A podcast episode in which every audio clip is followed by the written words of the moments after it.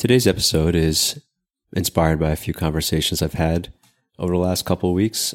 Someone asked me about my coaching business. Like, someone asked, uh, "What kind of people do you coach? Uh, like, what kind of people reach out to you for coaching? What, who are your clients like?" And I answered him by saying, uh, "Well, it, it kind of depends on where they are at in life." And I and I I was just thinking out loud, and I described uh, yeah, guys typically in their 20s, they want this type of thing. It's usually this type of person who reaches out to me when they're younger. You know, in their 30s, it's like this type of person. They typically want these types of things, 40s, etc. And then I had to check my answer because, you know, it's not necessarily age related, right? They're, they're people in their 40s, let's say like a newly divorced person who has very much the same desires as a guy who's 23, right? So I corrected my answer to say like, well, there's, it depends what phase they're in, right? There's different phases men go through and based on what phase of life, what phase in their journey they're at, that's typically uh, what they're looking for and what we end up talking about in the coaching sessions, right? Different phases, men have different desires. Uh, they have different self concepts. They have different ways they typically want to relate to women. Um, and yeah, that's, that's what I settled on. And I was thinking about this for myself, um, as I'm certainly entering a new phase, expecting my first child now in a couple weeks. In fact, when this episode comes out, I may have a baby because, uh, you know, we're a couple weeks ahead, ahead of schedule. And uh, I was thinking about this for myself and how I'm entering a new phase and, and a phase that obviously I haven't experienced because it's new. So I was looking for advice, as I typically do. I was looking for things to read, things to uh, enlighten me. And I was I was basically just Googling for uh, uh, fatherly advice, or not Googling. I don't use Google. Duck, duck, going to be accurate. I was uh, searching for good uh, books for fathers. And I kept coming across like similar kinds of like top 10 books for new dads, this and that, you know, the typical stuff that uh, seems to populate search engine results. And I noticed myself feeling uneasy at first and then kind of getting pissed off. And it was somewhat late at night. I, I was doing this because I, I wasn't sleeping well that night. And I was like, why am I pissed off? And I realized almost all of the things, like pretty much everything I saw as far as at, uh, good resources for new fathers. It, it, wasn't that the advice was bad. I, I didn't end up even purchasing any of the books. I was just reading, you know, the descriptions. It was the way, I'm sure there's actually good stuff in the books, I'm sure. But the way they are presenting the father archetype, they all presented it as if like all dads are like bumbling fools and you know, and I was realizing it's like kind of marketed or they're speaking to a man who sees himself as a boy. And I think that's what was make, making me first uneasy and then kind of pissed off. And I was like, obviously, uh, maybe I don't have the same taste as the mass market. But is it, is this really representative of like the mass of new fathers that they all kind of see themselves this way as idiots? Like this, and you know, I know I, I, haven't actually been a father yet, so maybe this is arrogant of me to say. I'm sure I'll be challenged by many things, but for me, from all this, all the perspective I have, it seems to be very not conducive to being a good father is to see yourself as an idiot. Anyways, I decided I, I wasn't going to follow. I mean, there's nothing that resonated with me as far as, uh, you know, uh, how to help me step into my father archetype this phase of my life. Um, so I was looking in other sources and uh, around this time, simultaneously, I have a friend who uh, is recently married uh, he's had some troubles in his relationship, and he, he he asked me for reading reading material suggestions. And uh, you know, I, I, know him pretty well. I pointed him to the Red Pill community, which uh, you know, I'm, if you caught me uh, speak about them in any other podcast, I, I I say what I'm about to say now, which is it's full of really accurate, precise, grounded information that's very useful to men is a bit reductionist, but there's nothing wrong with that. It keeps us grounded. Uh, very, very cause and effect, actionable information. A bit dogmatic, but but a lot of groups are. You know, men are this way, women are this way, etc. That's I don't even have an issue with that. But every time I mention red pill, I say that those positives, but I also bring up what, in my opinion, is the big negative, which is the tone in which they speak about women. Also, I feel like is uh, not conducive to healthy relationships in the long run, right? I mean, they, they go a little bit harder than say no more Mr. Nice Guy of giving men like these hard truths, which I think is useful, especially if they've, uh, you know, gone in the wrong direction mentally. But there's something about the way they speak about women and, and I, taken in the wrong way, in the wrong context, over a long period of time, I think can be uh, negative. And I was speaking about this, you know, I, I, every time I recommend checking out Red Pill to anybody, I say some version of this. And I, said it to my friend, of course. And, you know, he's been reading it and we've been discussing it. And um, he was like, well, you know, maybe a more accurate way to say this is that it's really useful for a certain phase of life. I mean, I don't think he said phase exactly, but something like that. Like if you're in a certain situ- life situation, it's like the best thing for you. If you're not in that life situation, maybe it's not the best thing. So again, this idea of stages. So I've been thinking about this, of course, with all of these uh, all of these inputs on this idea of how the male psyche goes through different phases of life. Um, also, a la the the fulfillment episode we did a couple weeks ago or a couple months ago now, um, working off of Ted Kaczynski's idea of fulfillment, of being in tune with nature. This whole idea that primitive man was so fulfilled in every stage of his life that he can go on to the next stage, including death, including aging, without any fear or resistance because he was so fulfilled in each phase. Maybe think about the stages of the male psyche, right? The, the stages that we go through and how it's, it's an ideal to be so in tune with your nature, with your evolutionary nature, that you get everything that you want out of every phase of your life with no resistance and you can basically be at peace, whatever phase you're at. Because almost all psychological issues, and not just for men, come from this idea that we're, we're, kind of divorced from our natures. Our lifestyles, many of our ideologies are not in tune with our nature. It gives us feelings of shame or inadequacy or just uneasiness or things are just not right, even when they seem like they should be. Say when we follow uh, the consumerism manifesto I spoke about this a bunch in the semantics episode. I won't rehash that, but my, my general belief has been if we can realign with our nature, which is changing, right? There's no one static way to be a man. If, but if you can realign with your physiological evolution, basically it's almost like just like Peter Pan sewing back on his shadow. You can sew your psyche back onto what stage your body is in that's how you achieve the most fulfillment and peace and fullness of expression as a man. So in this episode, we're going to go through what I'm calling the five phases of the male psyche. And we're going to look at it from three primary lenses. The first being the evolutionary lens. I mean, my basic premise, and I'm drawing this from thinkers like Kaczynski, that uh, our bodies go through a physiological evolution right? There's five phases I'm going to identify of how our physical body matures. And our psyche has evolved to transform alongside our bodies. Modern society has divorced this, but that's the cause of a lot of issues, especially with masculinity. I mean, men especially are divorced from our nature. Men certainly are, women are too. Uh, so we're going to start with the evolutionary lens because it's the most grounded. It is the uh, least abstract and most sane which is where I like to start. If, if, uh, if you caught the semantics episode, you know why. Um, but it's not the only lens we're going to look at it from. The second is on the other end of the spectrum. We're going to look at uh, these five phases through what I'm going to call the slave to king myth. It's uh, kind of a take on Joseph Campbell's monomyth, but one specifically identifying the development of the male psyche, archetypes that resonate with men more.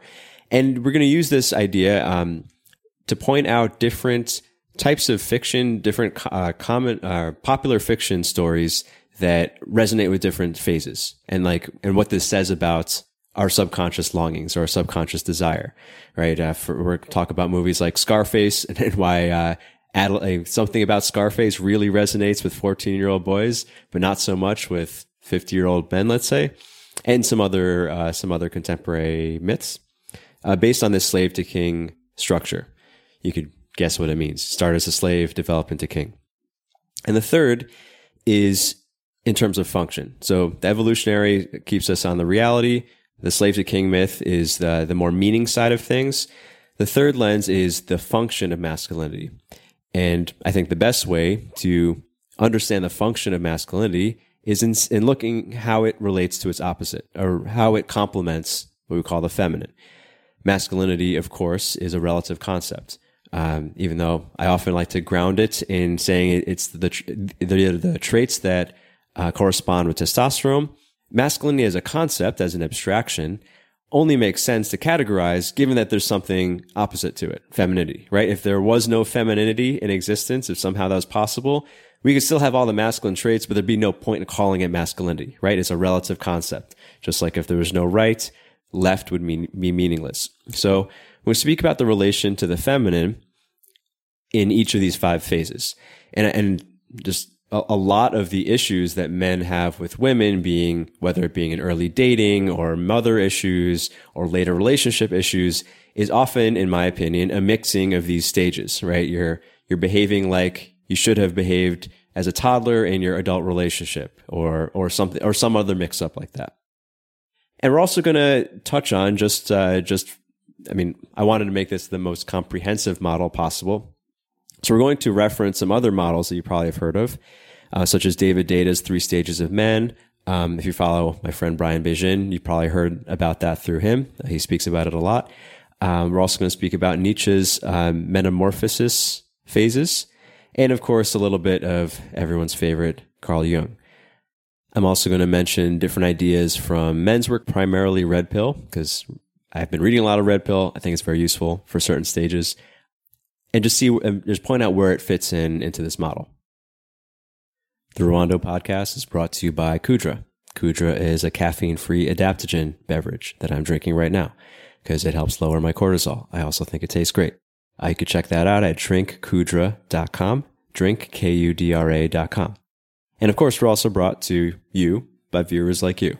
If you're listening on Spotify or any app that you can rate it on, it'd mean a lot to me if you rate the show, if you like it, of course. And if you know anybody who would get a lot out of this episode, please share it with that person. Perhaps a guy who's stuck in a phase and needs to move on to the next phase. All right. Right now, you're listening to episode 140 The Five Phases of the Male Psyche.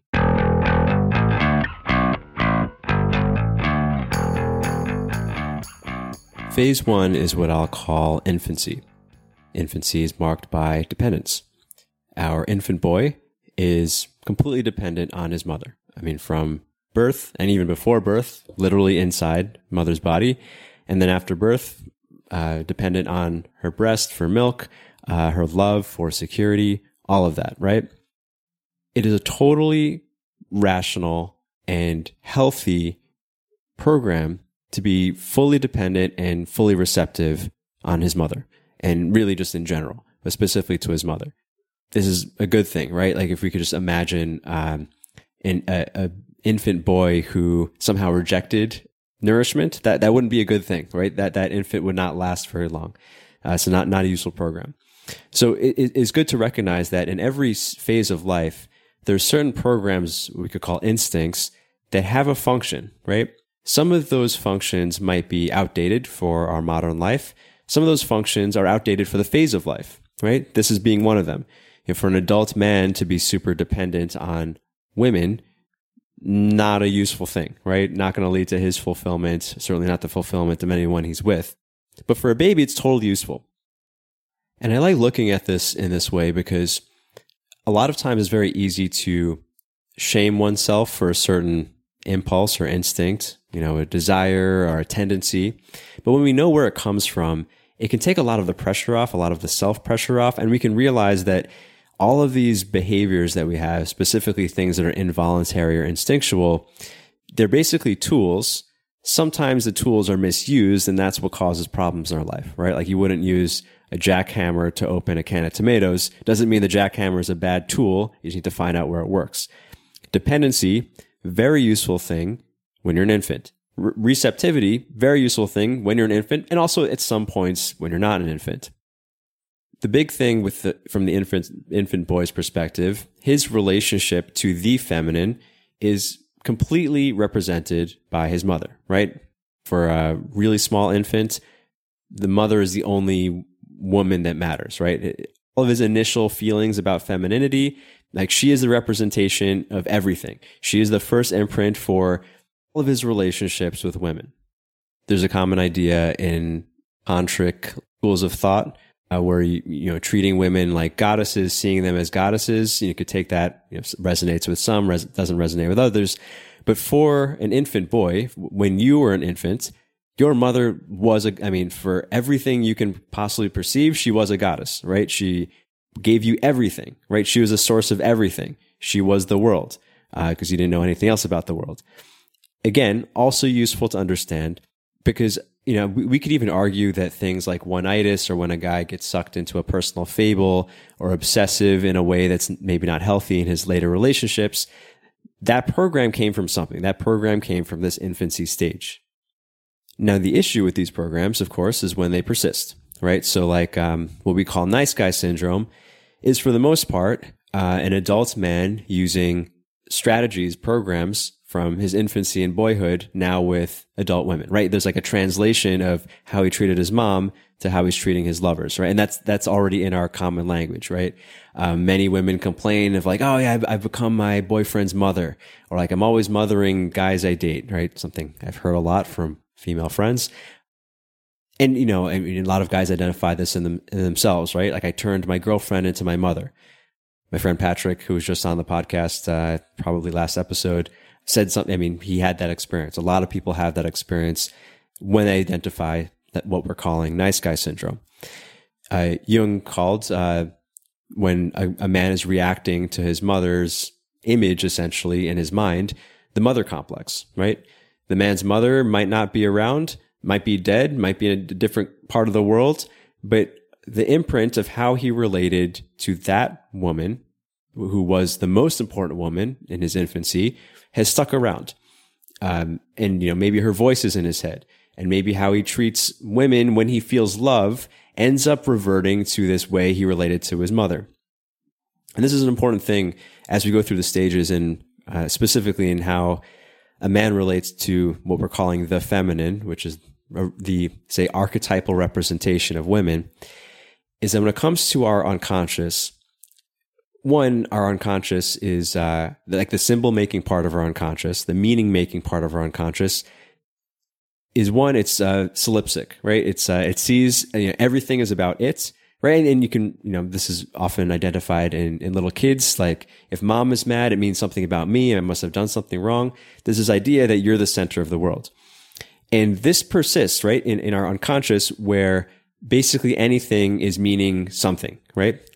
The second thing is that these archetypes, like what we're calling the feminine with quotes around it, to our unconscious, it's parts of it are impersonal, right? Like the, uh, we're going to talk about the Oedipus complex in a in later phase. It's not that men literally want to sleep with their mother. It's that this is a representation of changing of how we relate to the feminine in our minds. If you like the general semantics lens, you could even say it's kind of a, a confusion or a confusion of abstraction, right? Like uh, the young man's un- the man's unconscious sees uh, this first woman that he loves relates to this woman, his mother, in a certain way. So later on, when he falls in love again, when he feels that feeling of love with a woman, with a, a female, a person with female energy, he reverts that old way. What causes this? Well, we could say it's kind of a, a lack of completion or some um, arrested development, something that's preventing full transition into the next phase, something that's having us still hold on to these earlier strategies, which were meant for our tadpole phase, but now we're a frog and we're still acting like a tadpole. So some things that can cause this arrested development, of course, are things like overmothering, right? If your mother wasn't willing to willing to let you grow up or, or requiring you to meet her needs, requiring you to be a small pet for her needs, for instance. I mean, this is often identified as the roots of, you know, uh, mother complexes and nice guy syndrome and things like that, right? E- even at young ages. You know, if you think of uh, a three year old who hides behind his mom's skirt, that's usually kind of cute, right? You know, it's, you have to be kind of a jerk to uh, find judgment in that. But for a nine year old, a nine year old boy to hide behind his mom's skirt, yeah, there's just something that makes everyone uncomfortable. It's like it's this recognition that he's relating to her in the in, in the not, yeah, we'll just call it the wrong way, a, a, way that is not useful for his physical level of maturity. Um, and you know, mothers are not the only thing that cause uh, nice guy syndrome. I, maybe you wouldn't call it mother complex if it wasn't attached to a, to a mother But as, uh, you know, Robert Glover and different people in the red pill community identify, there's kind of a societal coddling, right? A societal mothering of men rooted in collectivism and feminism and kind of just a general thing in a consumerist society that treats everybody as kids. You know, you know, aside from this evolution of the male psyche, one of my uh, criticisms of modern culture is that it has all people grow up a little bit too slow. And this hurts women as much as men. In fact, it, arguably it hurts women even more because, uh, you know, it forces women to have children when their biological clock is ticking in a very small uh, window. It's just not natural. Another uh, subject entirely. But this societal coddling reinforces infancy behaviors in people, even though you might not think of it as infancy, but this feeling of helplessness of of, uh, of yeah of that there's something wrong and you can't do anything about it. We typically call this anxiety, right? Like this feeling of there's some like survival issue, but I can't really do anything about it, and it just feels weird, right? That's almost our the one of the more common working definitions of anxiety is this feeling of fear that's not tied to anything, right? This is uh, in Timothy Leary's uh, circuit model, eight circuit model of consciousness. This is bad circuit one imprinting, right? Triggering of our survival circuit. This is all infancy stuff. You know, so it's blocked by overmothering. Um, you know, this uh, arrested development could be caused by societal coddling, which reinforces infancy strategies. Because to be coddled in this way, to be protected in this way, is basically to not be your own person. It's uh, in Nietzsche's Phases of Metamorphosis, which is kind of his uh, model for, we could call it the spiritual evolution of a person, uh, of people this infancy stage corresponds with his what he calls being a sheep. Uh, the sheep is totally dependent, doesn't think for itself. You know, we have all these associations with sheep. Uh, sheep is, you know, si- simply followers. And you know, another uh, another lens in which to look at infancy in in what, what I'll call the slave to king myth is this infancy phase is kind of like being a slave, right? And I know for an, an, a literal infant, it's it, it, you know the negative connotation of slavery is fine. But for anyone outside of that, uh, of that phase, outside of infancy, to be treated like an infant, to not be able to not be treated like an infant is essentially being a slave, right? Like you, you can't do things for yourself. You, ha- you have no, no autonomy. Thankfully, very few people get fully stuck in, in infancy, um, despite the overmothering of the world and, and mainly the societal coddling, I think is the main issue. Thankfully, this transition into the next phase starts before our minds are developed enough to really take in, you know, these cultural memes. Essentially, like it's happening through our bodies before our minds are developed enough to be warped. Um, and we, we note this in, in as young as toddlerhood. You know, we call it the ter- terrible twos where kids are basically really annoying to their parents because they are developing their sense of the word no they're developing their own personal boundaries, their own individual desires. And very often, I mean, one of the reasons why it's called the terrible twos is that it's, it kind of feels like a rebellion. It's like, uh, in the two year old's world, it's kind of we could liken it to like an archetypal slaves rebellion of like I am not going to be a dependent blob anymore right? I'm, I, I have things that I want to do. I'm shaking my fist at the world. You know, I, am going to be something, right? I'm, I, I, I want something, right? From the two year old's worldview or, or, you know, when the two year old is rebelling against his parents for the first time, that's kind of what's happening on the inside. Which brings us into the next phase, which we're calling boyhood. Now, initially, when I was sketching out these phases of the male psyche, I actually had put infancy and boyhood in the same category of just like, I think I was just calling it childhood or boyhood. But one of the reasons why I'm separating the two is due to Nietzsche's model. Nietzsche's first two phases in his metamorphosis model has a separation between the sheep and the camel. People start as sheep, where they're kind of bumbling followers, and then they become a camel, where they're a more self-aware, hardworking follower. And I thought that this uh, this uh, the separation was actually a useful one because there there is a difference between an infant boy's consciousness of like pure helplessness and the boyhood consciousness of having a personal identity, knowing who he is, you know, having his own desires, but still being under the reign of his parents, right? In the realm of his father and mother.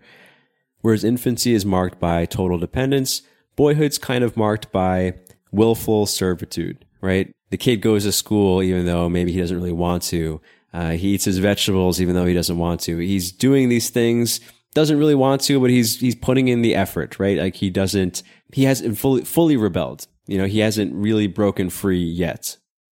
In this phase of life and psychological development, we see a shift, uh, the beginning of a shift of how he relates to the feminine. Now, you know, of course, little boys, they even at fairly young ages, become uh, attracted to girls. Still has a very strong connection to his mother, but it's starting to shift. It's a, it's a transition period between dependence on mommy, which as this relationship to the feminine, to actual like engaging uh, of intimacy. There's like that innocent romance that occurs, uh, you know, between infancy and puberty, uh, where there's attraction, and it's kind of like you're trying out how you relate to women that are not your mom this is where uh, young children, boys and girls, are exposed to a lot of Disney type uh, mythologies. And you know, regardless of your opinion, you know, I, am not anti Disney uh, at all. But you also see it, it, does kind of reinforce an element of, um, or I should say, something that probably happens to everybody earlier in life, which is this idea of the personal fable, right? This idea of like kind of head over heels infatuation that kind of seems crazy when you're older, right? If you think of your very first crush, whether it's someone you actually dated, you know, you were like boyfriend and girlfriend when you were little or maybe a little bit older, or even someone who just had a crush on, right? Like I think of some of the crushes I had when I was, uh, prepubescent. They were kind of insane, right? They were, there was like, um, a pure romance because obviously my sexuality hadn't developed yet, but there was an attraction to women but it was it was there was an innocence to it, right? There was like a, a romance to it that maybe has been reinforced by uh, things like Disney, but it, I think there's also probably this uh, archetypal part of worship, right? Before you see women as someone you engage with sexually, there's a transition phase from seeing, you know, from the love you have for for mother to before you actually take on real lovers. Now, if the infant was a slave, the boy is kind of uh, like kind of like a house servant, like a like a willing servant, right? Like a and from an evolutionary perspective, a seven year old boy, for instance, even if he dis- disagrees with his parents, has very little to gain in total by total rebellion, right? Like he still he still needs his parents. In fact, not only does he need his parents for him to continue to be in, under the protection and provision of his parents, he needs to contribute something, right? He might have chores or he might have to just do stuff go to school. There's things he has to do. And for the most part, even though he might not want to do it, he is choosing to do it because it's good for him. It's the boyhood phase where pleasing authority becomes useful, right? In infancy, there's not enough consciousness to choose to please authority. Like it's what you want to do the most anyway is to suckle from your mom's breast and be cute and whatever. The boy does have choice. He is obviously more conscious than the infant, and he sees that he gets a lot out of pleasing the people in power because he doesn't have power yet. This is where a young person learns the abstractions that uh, can be so damaging at times and the source of many psychological problems, which is the idea of absolute right and wrong. A young boy has no concept of right and wrong until he's told that, right?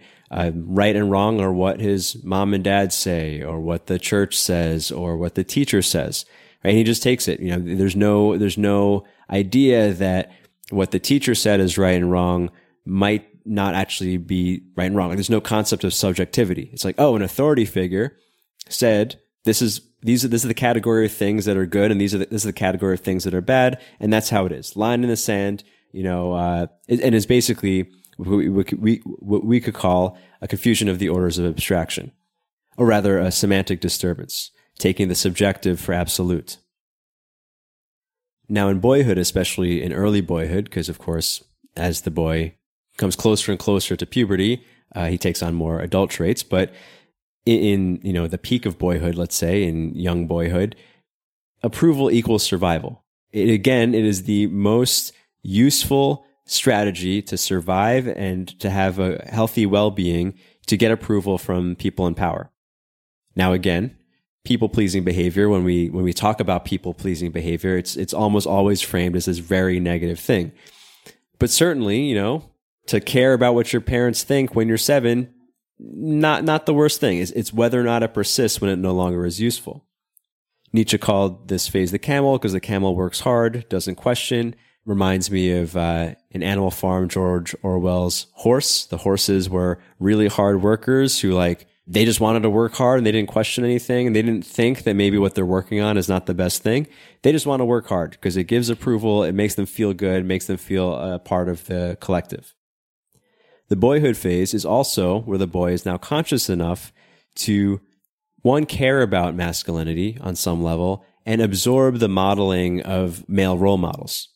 So of course the primary the primary male role model is his father. In hunter gatherer cultures, it might not just be your father. I mean, of course, there are different types of social configurations of uh, tribes that were more monogamous versus not. But regardless, there was a, a more of a collectiveness, uh, a more of an extended family bonding in, in that era uh, the era with which for which our nervous systems evolved for. So the young man's role models back then, male role models, were not just his father, but also the father of the tribe, right? Like the tribe, the, the chief is kind of a, the father of all the fathers in, in a sense, right? If the father is the head of the immediate family, the chief is kind of the father to the greater family of all the families together, essentially since in modern life we don't have that unless you were lucky to really live around a lot of extended family or you know all of your neighbors were really really close most of us didn't have that kind of tribal upbringing uh, the male role models that young boys are drawn to are other shows of essentially hyper masculinity superheroes athletes anyone demonstrating essentially power right? That's that's is what superheroes and athletes represent to a boy. And in superhero mythology and sports, again, this idea of like line in the sand, good good versus evil, us versus them, is very uh, is very defined and not very nuanced.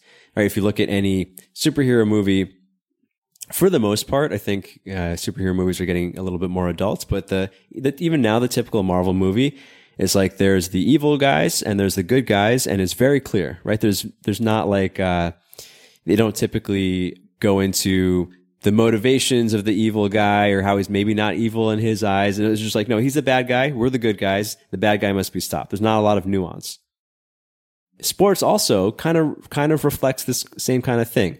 There's our team and there's their team. We're good and they're bad. We're going to celebrate when we beat them and when they lose, essentially. And I think about as a kid, I really was into baseball and I grew up hating Chipper Jones. Chipper Jones, uh, star player of the, the Atlanta Braves in the 90s. Why did I hate him? He was a good baseball player. I love baseball. I should have liked him. I also played third base sometimes. But I hated him because he was of the other. He was of the team that, and, and, you know, in terms of like warrior archetypes, he was like the, the champion of the other army who was the most threatening to my army, right? To my baseball team. So of course I just hated him. I hated him as a default. Now much is often made uh, in these so-called crises in masculinity of the lack of uh, strong fathers, or some people just identify fatherless homes or uh, not enough caring, but it's also strength, right?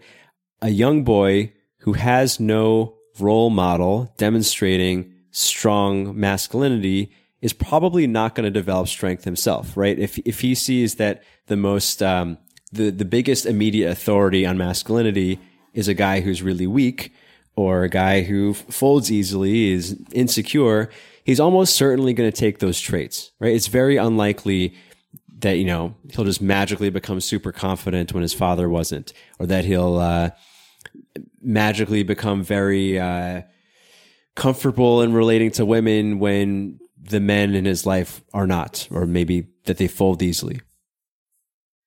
Because traditionally, through the boyhood phase, up until the end of the boyhood phase, the boy basically lived in the land of women. He lived in wherever the settlement was. You know, maybe he was treated a little bit differently than girls, but for the most part, he was just a kid around his mother a lot, uh, wasn't out with the men where they were often doing dangerous things. So that was his world. And without some sort of active transition, he stays there. And, and we can argue, I think many people have argued, and not just me, that a lot of the lacks of strength in male character that many guys have, whether they have nice guy syndrome or any sort of, you could call it beta or the red pill community would call it blue pill behavior, a blue pill ideology, is because of this lack of effective modeling of someone showing you, right, this is how it goes. Now, most indigenous cultures did have something like this, right? It was, and you know, it was a very active moment, uh, a very, it was, it was a ritual. It was a rite of passage. The rite of passage usually was around the time of puberty, when is when he enters sexual maturity, which you know is an undeniable time. You know, regardless of what society or culture says about gender or or ways people should be or how it's all a construct puberty is a very clear thing like there's a program in each of our bodies in every child's body that at a certain age some switch flips essentially and there's a flood of new hormones and the body actually changes like you're, you're almost a different animal from pre-puberty to post-puberty uh, this is this should come or we've evolved to have this come with a very big change in consciousness obviously that happens naturally. You know, you become more interested in in intimacy uh, with whatever type of person you're attracted to. You have different uh, feelings. You have different self concept. There's also the opportunity for greatest uh, confusion, right, in the teenage years. The indigenous rite or the primitive person's uh, rite of passage tried to solve a lot of what we might call teenage problems beforehand. The rite of passage for men did a few things. One, it was a clear, marked difference from him being taken from the land of women, the land of his mother, to the realm of men, right?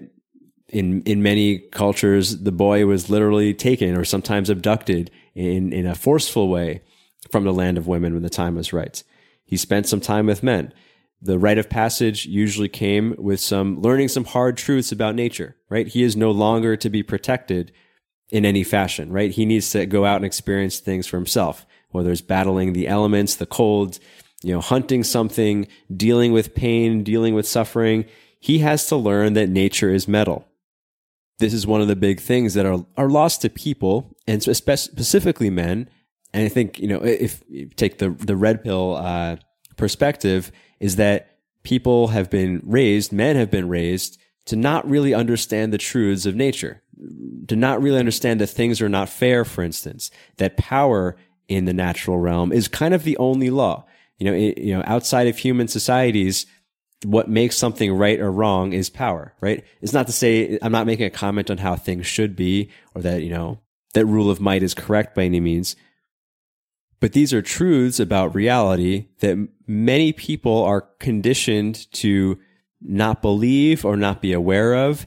And in many ways, in, in many areas of life, it doesn't matter, right? Like it is true that in modern life, people, men don't have to hunt their own food. You know, all those, we don't have to, most of us don't have to engage in combat for our security or the security of our family. A lot of these things are true. And a lot of those impulses and skills maybe are not not necessary. One of the places that the, the truths of human nature and the truths of nature and how power is law and how, you know, our genes are selfish still holds true no matter how society develops is in our sexual behavior.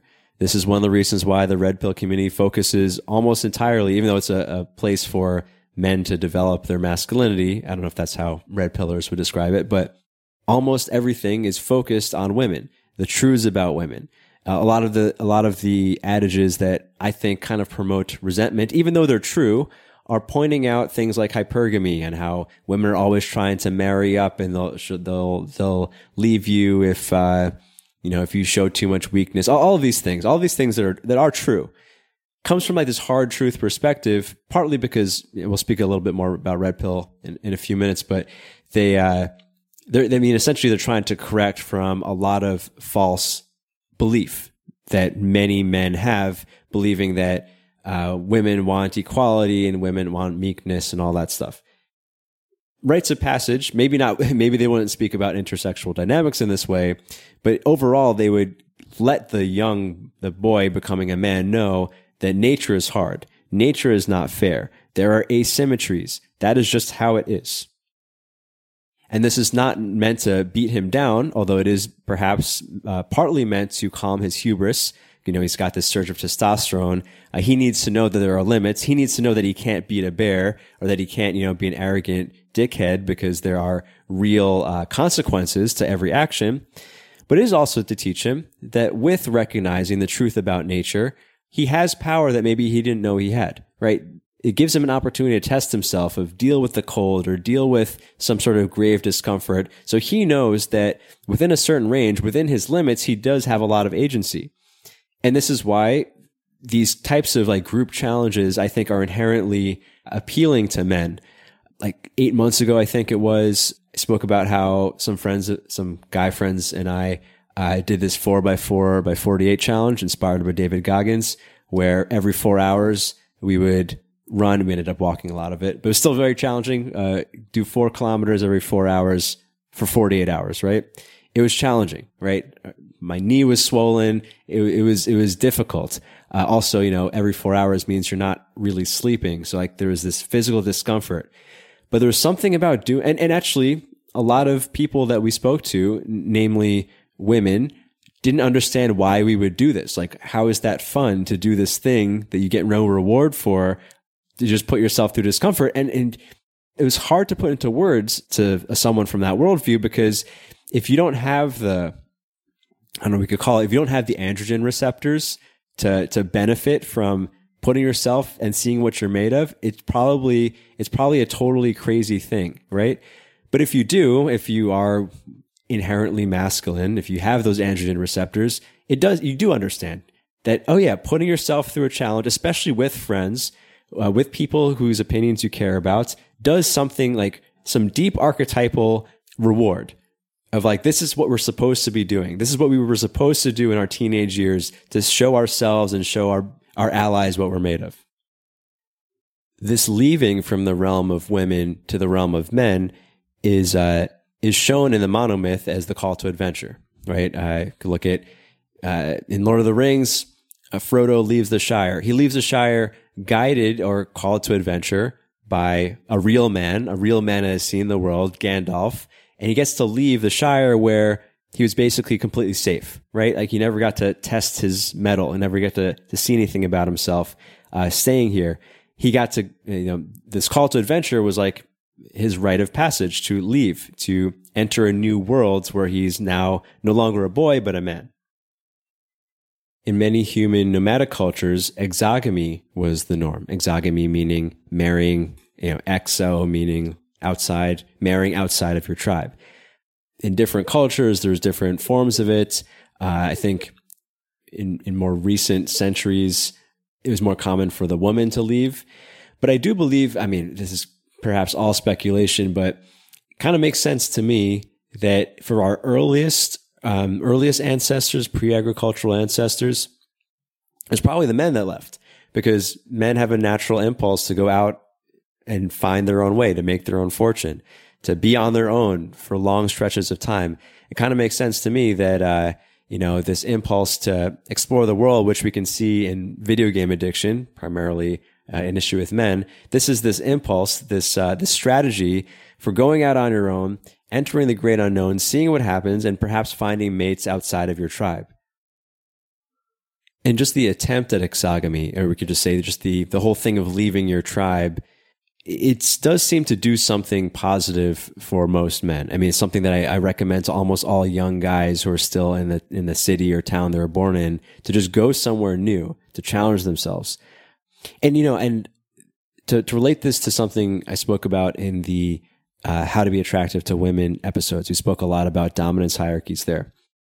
One of the best ways to ascend a dominance hierarchy to, to and, and jump rungs in a given ladder, a status ladder, is actually to leave the ladder completely, do some things that are not available to the people who stayed in that ladder, stayed on that ladder, and then come back. You could come back and jump rungs, right? And we can see this in, you know, like when someone, uh, you see this in corporate America. Someone leaves a company, has some experiences with another company, comes back at a much, much higher position. Whereas peers who stayed can only go up incrementally.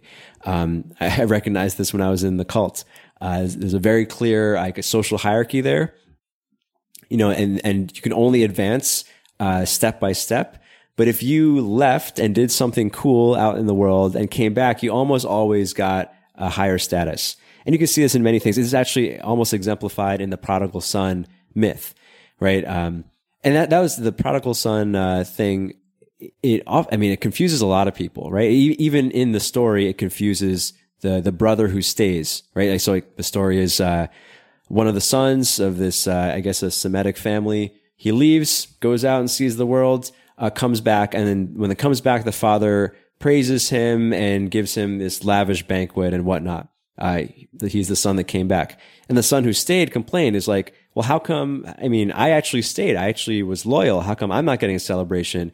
And, uh, you know, at least this is what I was told. I must have, is this a, I think it must have been told in Sunday school maybe. But the, the, what the father says is, well, he actually came back. Like he went out and he actually came back. And that's why we're celebrating him.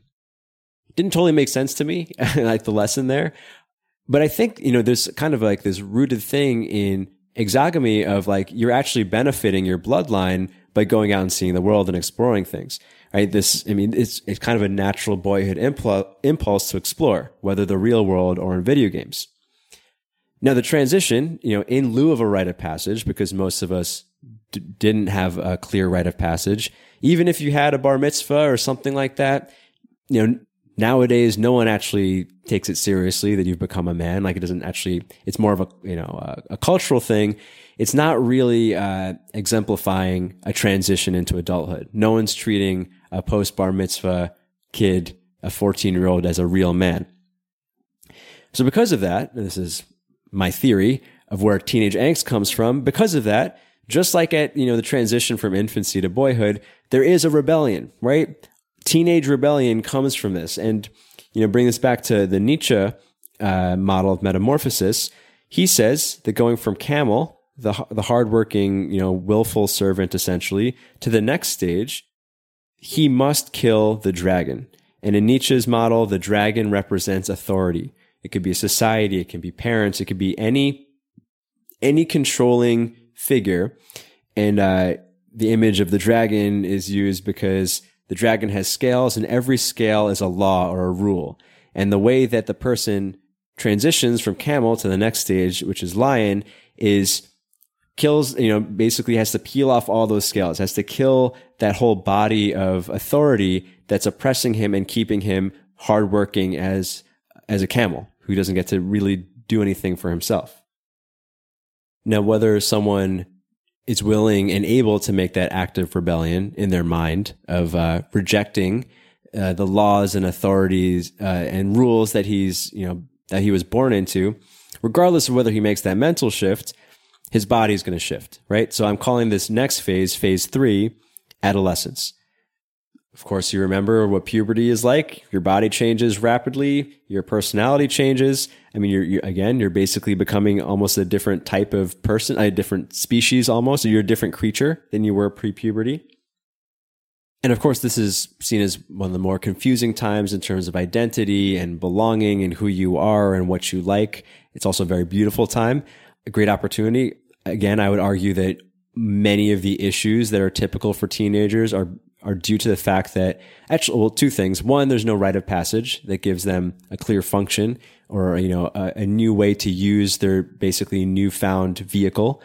Um, the second is that in our cultures now, a modern society, we treat teenagers, we treat adolescents, uh, still as children, which, uh, you know, just like treating an, in, uh, tr- treating a three year old as if he was an infant, gives him this feeling of rebellion where he, he just, you know, he wants to be a hard ass and like, and rebel essentially. The same thing happens, I would say, of course, to a, an adolescent. An adolescent, everything in a, a teenage boy's body is saying, I need to do some of my own things, right? I need some responsibility. I need some real power. Uh, I want to, I want to conquest. I want to fight. I want to go to war. I want to do these things. I want to adventure. And if not, I have to rebel adolescence is the mark of the beginning of peak virility, right? Uh, I mean, an adolescent can actually impregnate a woman and be a father. He's no longer, I mean, he's, he has entered sexual maturity. And in this, we see his relation to the feminine really change, or it should shift from relating to the feminine as mother to relating to the feminine as a peer or a lover, right? Uh, obviously, a boy to mother relationship is very different than a man to woman intimate relationship. And I think this is, uh, you know, it's a shift again from being servant, uh, being a servant or dependent to a, peer or, or, in a sense, a rival. If you, if you look at genetic strategy, we'll talk about that in a second. This shift from mother to lover is represented by the Oedipus myth. I spoke about this specifically, like this, the Oedipus thing, uh, more directly in the Mother Complex episode. I think it's, it's titled Slaying Medusa. If you want to check that out, you can. Um, but more briefly, um, the Oedipus myth, you know, young man grows up, accidentally kills his father, marries his mother. You know, uh, Freud said uh, this is because, you know, Freud said that all young men secretly want to sleep with their moms and kill their dads. Uh, at least that's, you know, how it's often spoken about. As we mentioned, you know, archetypal symbols are impersonal, right? This idea. So, so my interpretation of the Oedipus myth is that it's, it's a, a recharacterization of the, the man, the young man's identity, right? The, the whole killing the father represents you're no longer going to follow his direction and his uh, expression of masculinity, right? You're no longer a squire. You're no longer a servant. And, you know, the killing the father thing is kind of, you know, if you look at it biologically, it's like you are taking his place as the representative of your genetic lineage, right? If you, if you just think of uh, our selfish genes, father, his genes are in his son, you know, assuming the same genes are, are in the in, same genes are in both father and son, and they want to maximize the reproductive success, it makes sense that uh, they would favor the son. Like there's almost maybe a program to kill your father in a sense, you know, metaphorically, I'm sure in some species, I mean, in some species, this happens, right? The sons will rise up uh, against the alpha father and take his place once they're strong enough. I think it's also represented in fiction in the Star Wars universe uh, by this. This might be an obscure reference, uh, but not if you're a Star Wars nerd. Um, the Sith, who are like the evil Jedi, they have this uh, practice called the Rule of Two, whereas the Jedi, you know, they're kind of a collectivist group the Sith Lords, there's only ever two Sith Lords. There's a master and apprentice. Once the apprentice becomes strong enough to defeat the master, he kills his own master and then takes on an apprentice. And I, have uh, searched online for like the logic behind this. Like, how could the Sith ever grow as a as a as a group if they if they do this thing? And, and why would anybody become a Sith Lord knowing that his own apprentice is going to kill him at some point? Um, and I've seen different answers for different Star Wars nerds. Uh, but it kind of is representative of nature, like this thing that we're describing, right? You, you take your father's place. Like the, the lineage is a straight line. So you take your father's place and you are the represent, re- represent, the representative of your genetic line for the time being until you're then replaced by your son. So you kill your father, take his place. Taking his, taking his place means now, you know, metaphorically marrying your mother. I don't think it means like literally guys want to bang their moms. It's that the mother throughout infancy and transitioning in boyhood, certainly in infancy, is the representative of the feminine, right? It's impersonal. She's just like an impersonal face for all women in a sense. Marrying your mother is now taking a step into, well, if you're engaging with a woman in that way, she can't possibly see you as a child. I think this whole thing has been sublimated in uh, what's in our popular culture, culture known as the MILF fantasy, right? Uh, you know, we spoke about the, the, creation of that term in American Pie and how it normalized the idea of young men finding older women attractive or um, women of his mother's age attractive. What I do think it is, you know, is again, not that guys literally want to do this, is that if you could engage sexually, if you're engaging sexually with a woman your mother's age, that is kind of proof to that whole generation. If we look at it symbolically, right? Like where one woman represents all women. It's proof that you're no longer a kid. You know, a woman of that age, you know, women are not going to see you as a child if you've just slept with them.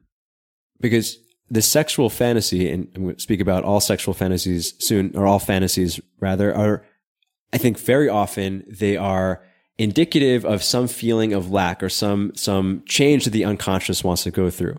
So um, this move from being uh, the child of a mother to a lover is this move of dependent of, of basically being inferior or uh, lower lower status in the chain to being equal or higher status and this adolescence and this you know if you think about the way that most teenage boys begin to view women or or see women in in you know cultures that maybe they haven't been influenced in another way. There is kind of an objectification that is almost natural. Now, I, you can you can argue that everything is cultural. Like what what is the, the the natural way? We we don't actually have a sample of that, but I think there is something natural about this temporary phase of kind of seeing women almost as a rival or someone to, you're kind of competing because if we look at from an evolutionary biology perspective or sexual anthropology there is uh, competition between the sexes in the sense of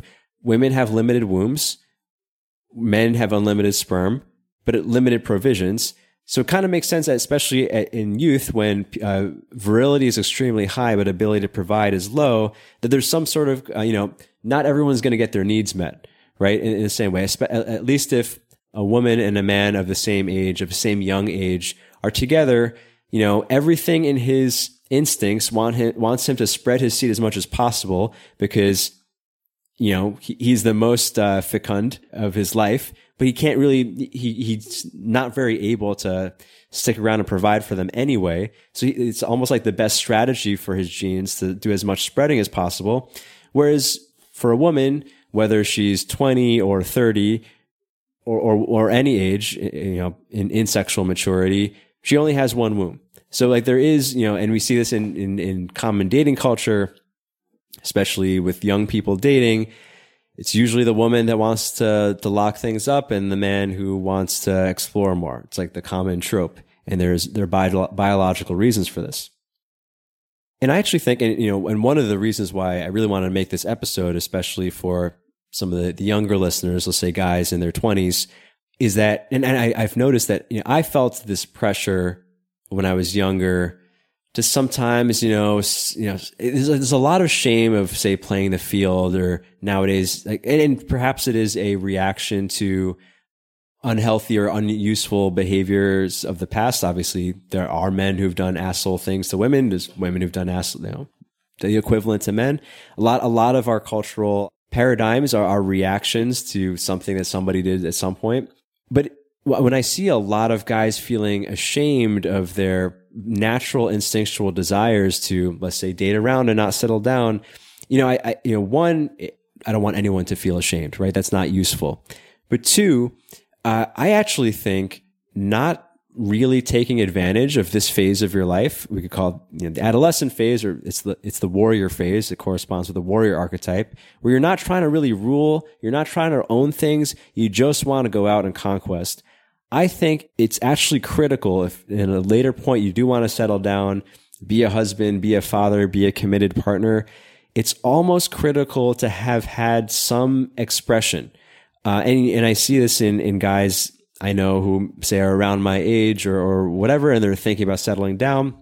I've heard from a lot of guys of like, yeah, you know, I, I do kind of want to settle down, but I never had that like sow my wild oats phase, right? And it kind of eats at guys and and maybe part of it is uh, you know this feeling of inadequacy created by propaganda like the like the pickup artist culture, saying every guy needs to you know do these kinds of things.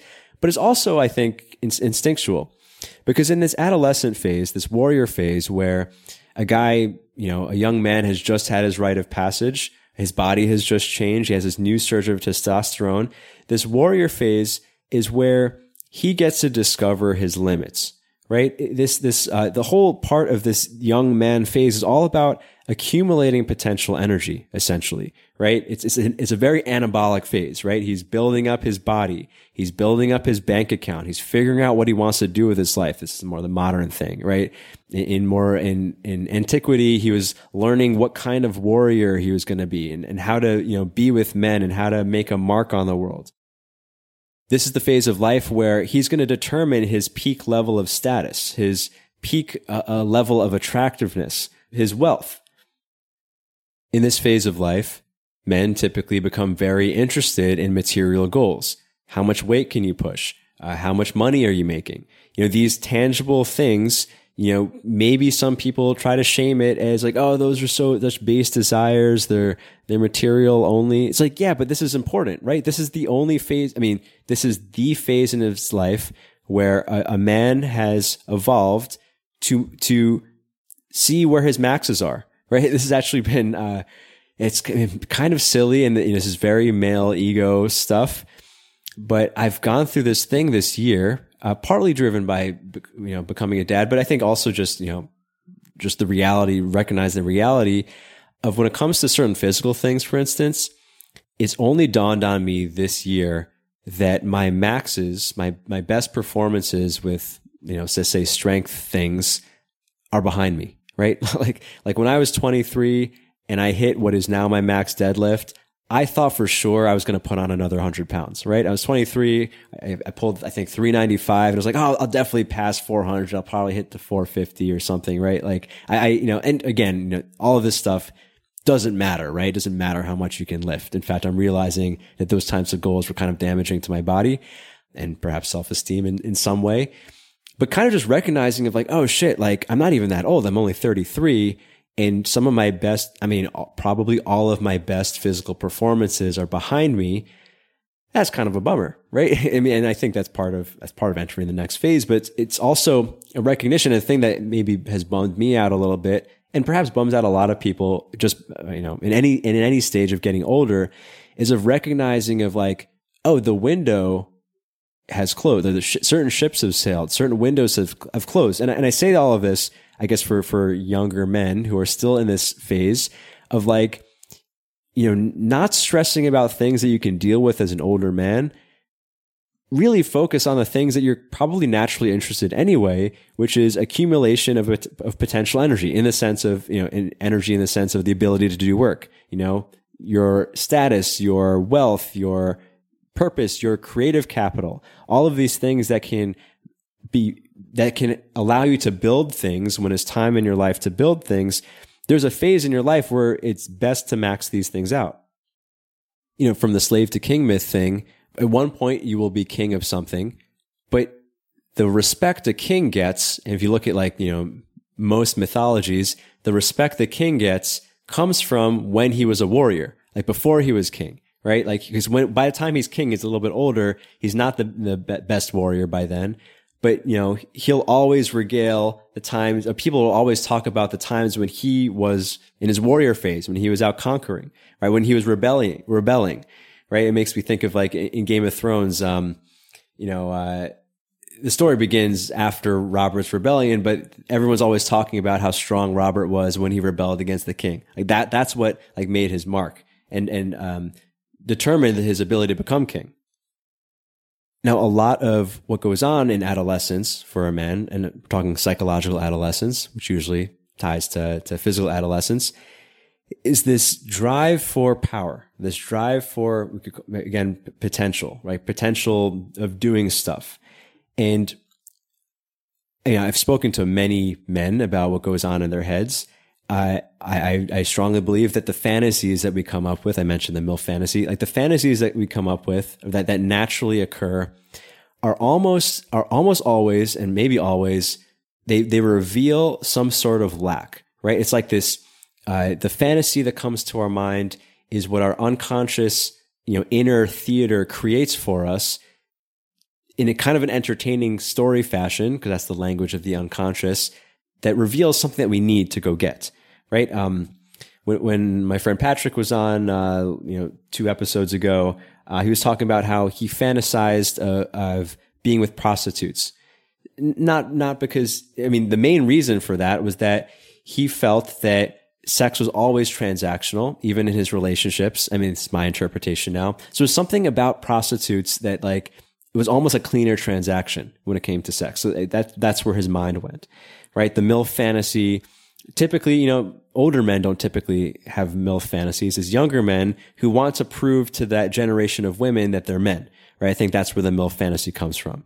Uh, you can, you can actually look at almost any sexual fantasy that isn't environmentally conditioned, right? Like, we're, you know, I mean, it's one thing if, uh, you know, you're, you're flooded with images of a certain thing and that's why you fantasize about it. But if you have uh, kind of a, a, random longing for a thing or like a random thing that you find really interesting and it hasn't been conditioned or imprinted from something, I would propose that it, it, it is a signal from your unconscious of this is something that you're that you want more of.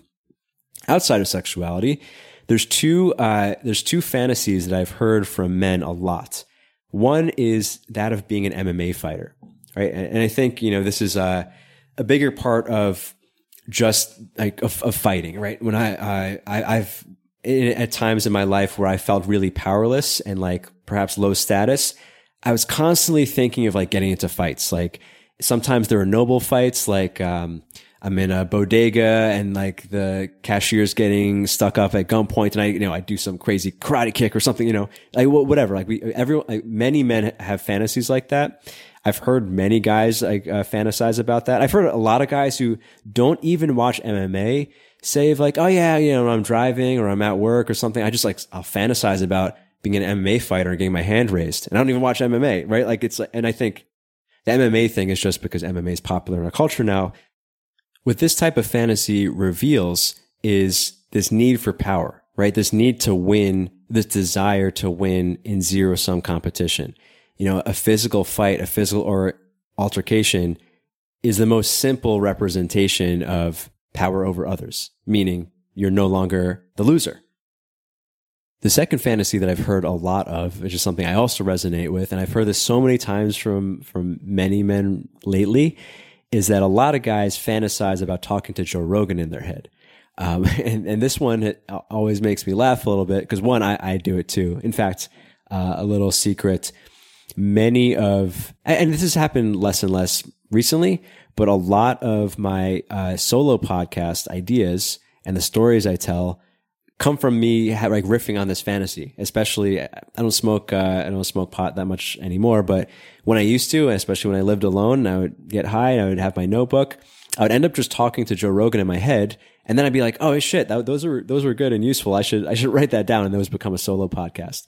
And to me, in, that, you know, the MMA fighter fantasy or the, the winning a fight fantasy is a need for power or dominance. This talking to Joe Rogan in your head thing, which is a very common male fantasy, is uh, a need for expression. You know, it's kind of like the, it's the, it's the sword and the pen, if you will, right? Power and expression. And this all comes from this uh, overall thing of being able to make a mark on the world, to, like to, to matter, right? If you win a fight, you've asserted your physical will on a reality. If you're talking to a guy who I think anyone who has this uh, Joe Rogan fantasy has some respect for Joe Rogan, or he's a person who uh, whose attention one would care about.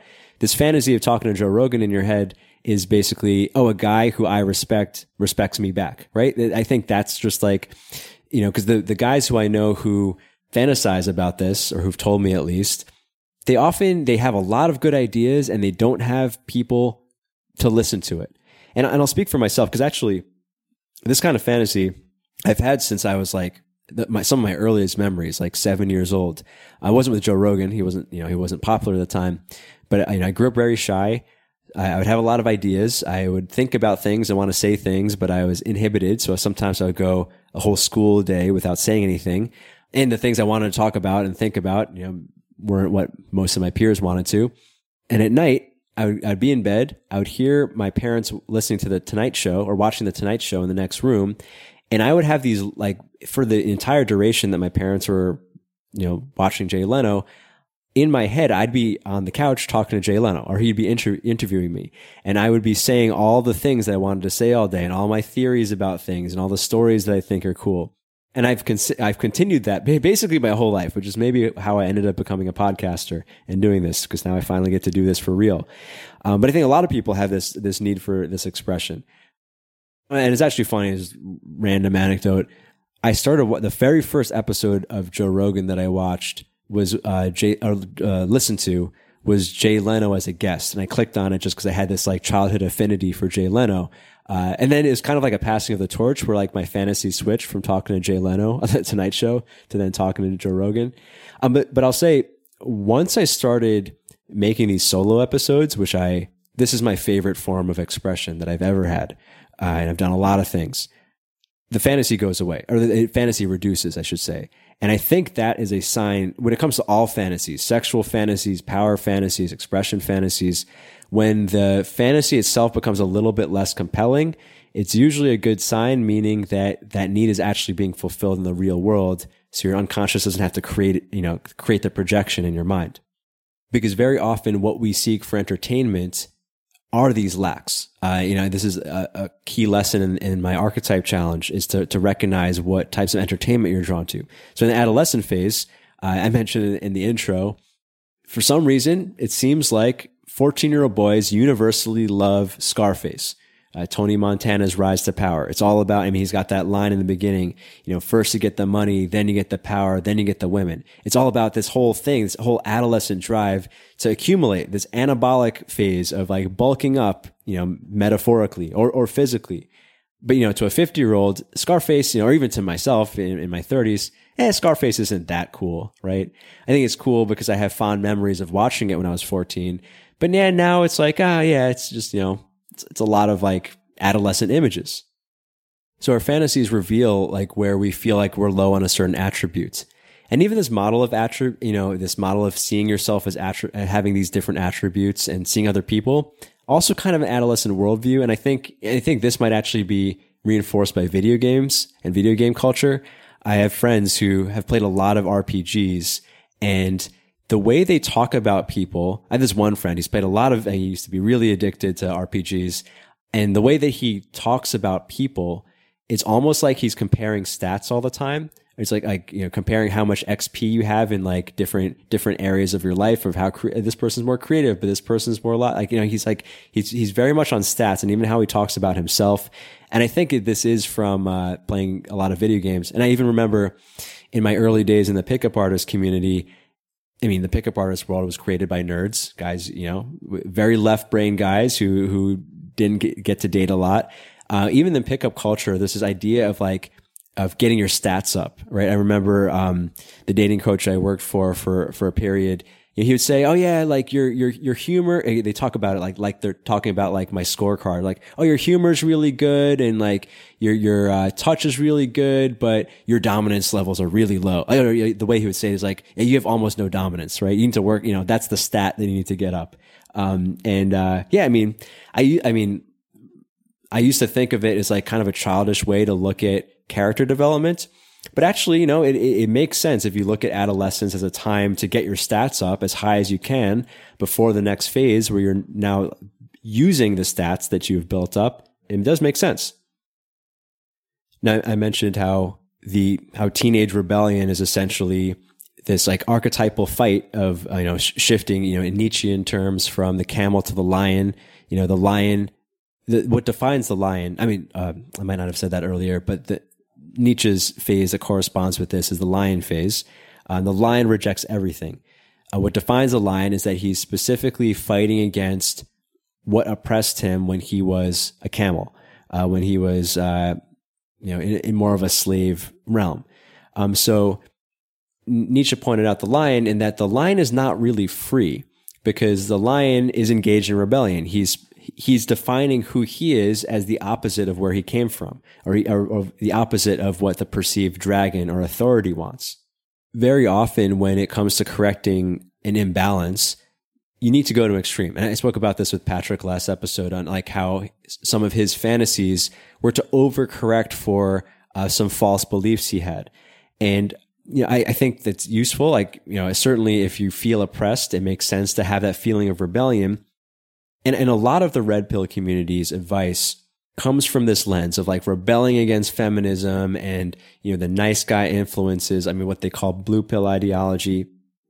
And again, as I said right in, right in the beginning of this episode, it's a very useful doctrine for guys who grew up too soft, who, who just don't understand female nature or human nature. But my big issue with red pill is that it keeps guys it's like it's it's only from this adolescent phase of rebellion and at no point does I mean, I, I, haven't read anything in, in red pill stuff, which I generally, you know, I don't disagree with a lot of it. It just comes from this idea that you always have to kind of be at war, at war with yourself, at war with women and their impulses and their and their manipulations like this there's this presumption that you can never stop and you're always battling which in my opinion is useful in the adolescent phase of the male psyche but is not so useful in later phases but to be clear i mean one of the reasons why i've recommended red pill to so many people and why i bother talking about them in this podcast even though i don't subscribe to you know that that worldview in itself is that especially for anyone in this adolescent phase, which could be actual adolescents, young men. I, mentioned earlier, you know, if, for an older man who's recently divorced and back onto the dating scene, back, or, or, even someone starting a new career or entering a totally new field where they're now in this like accumulation phase, maybe going back to study is also a form of, you know, psychological adolescence. Uh, you know this this drive for power is so critical and one of the values i think of red pill ideology is that it allows men to not feel ashamed for the accumulation of power so much of it is because of female dynamics they always are talking about hypergamy from the evolutionary lens that women want you know have limited limited eggs they want to use those eggs uh, connect eggs with uh, the best genetic opportunity that the most alpha male is possible so it is all about power. I mean, a lot of it is about power.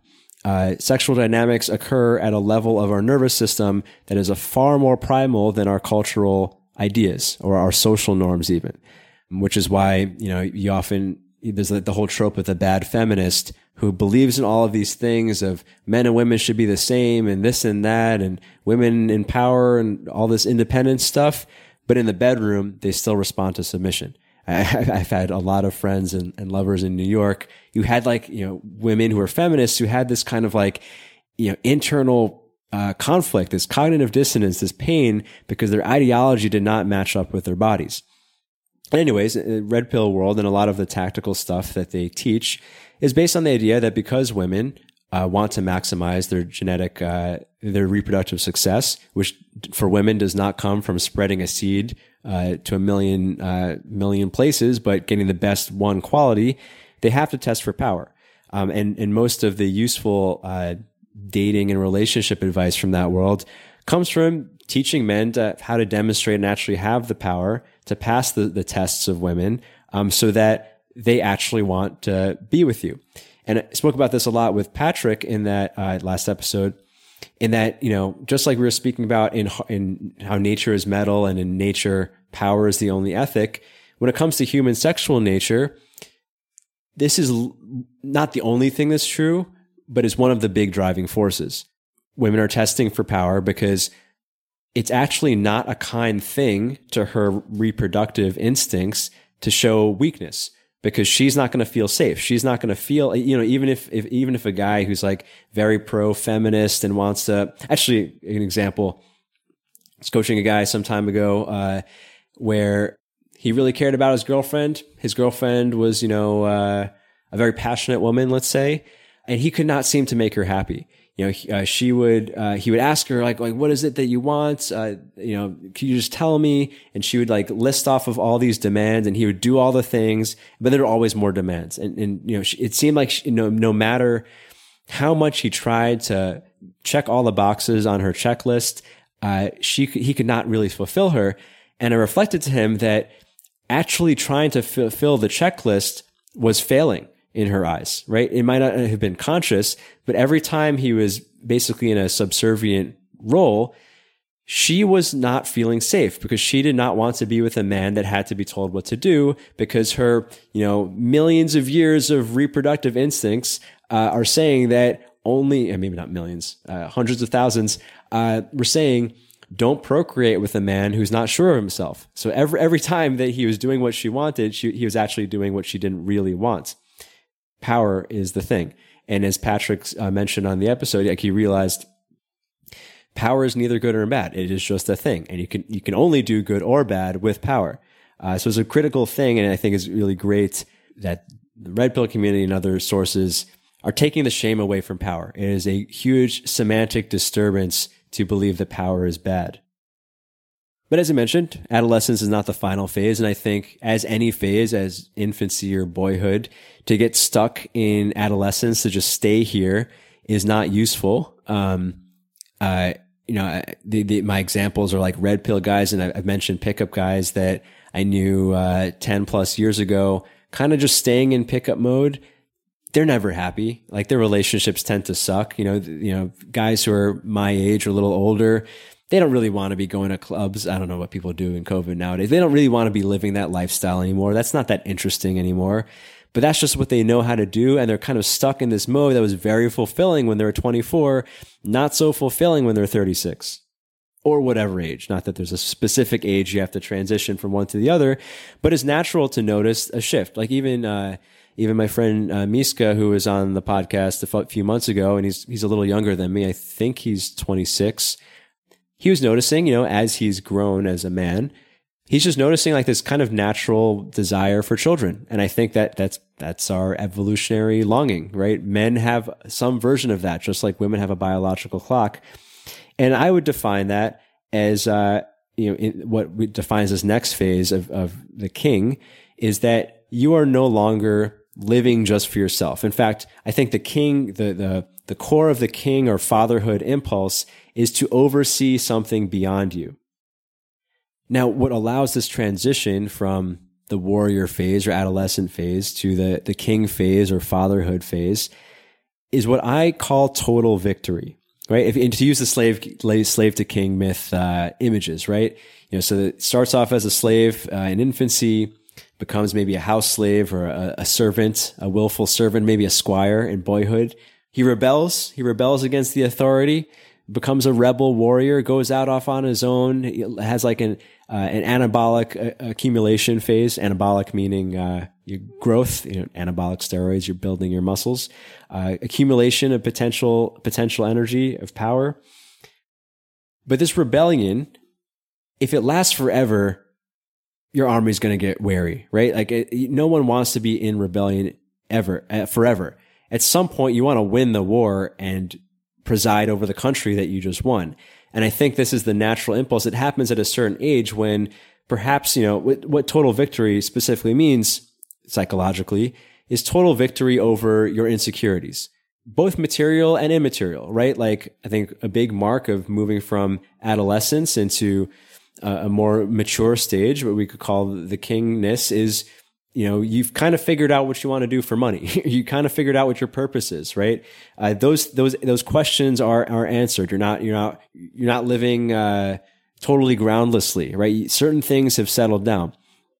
The world might not be your oyster anymore and that is the trade-off. Like it might not be that you can do anything or that you even want to do anything and everything, but you now have stuff. You've now uh, come down a little bit to earth. You've collapsed the wave function of all the possibilities of your future, and some things have um, become. I mean, things have become more secure, and also the immaterial things, right? Like you know, your character, confidence, relationships with women. I mean, this is this is my big criticism of Red Pill, is that hardly anyone is ever talking about like really embodying it, or I mean, maybe it doesn't have to be spoken about because again, they're probably addressing someone with an acute problem where they do have issues with women. But it seems like from, from my perspective, it kind of perpetuates guys. This ideology kind of keeps guys in this rebel warrior phase where I see guys who are, you know, quote unquote red pilled kind of still treating their wife like uh, like a like a like someone they need to continuously conquer. In fact, I, have even seen this uh, advice in red pill forums. Whereas the actual guys who I think are most secure and happy in their relationships, they've achieved this total victory. Where like they don't even they don't even see a battle anymore. It's right. It's like they've they've won so completely, and you know to put it into like the relationship dominance terms, like their wife respects them so much, their self esteem is so high, they're so grounded in their masculinity that the idea of like doing some technique or making sure like you know they're controlling the frame, like they don't have to check in on it anymore. It's like it's they've achieved unconscious competence in that realm at least.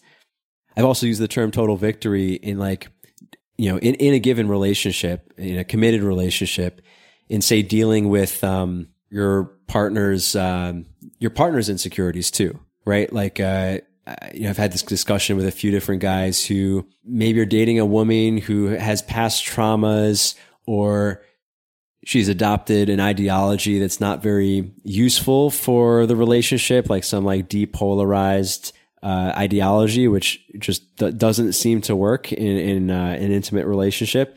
You know, um, there's and a lot of guys, and this is even discussed in, in red pill circles of like, you know, controlling the frame, uh, setting the reality, in my opinion, as I mentioned in the high polarity relationship principles episode. Um, you know, there's a certain foundation of interdependence that is what makes uh, um, a relationship between a masculine person a feminine person work and ve- it makes it very fulfilling. If you're with someone with uh, an ideology that's not used, that, that doesn't fit that, or um, or or is just like very traumatized that they can't, you know, can't can't be down with the interdependence that that uh, intimacy comes with, it can kind of feel like a battle. But the battle isn't, you know, or a war rather. But the idea isn't to get good at battling so that you can can like you know squash uh, the opposition. And just to be clear, the opposition isn't your partner; it's maybe the ideology or or the the worldview or the traumas that aren't useful.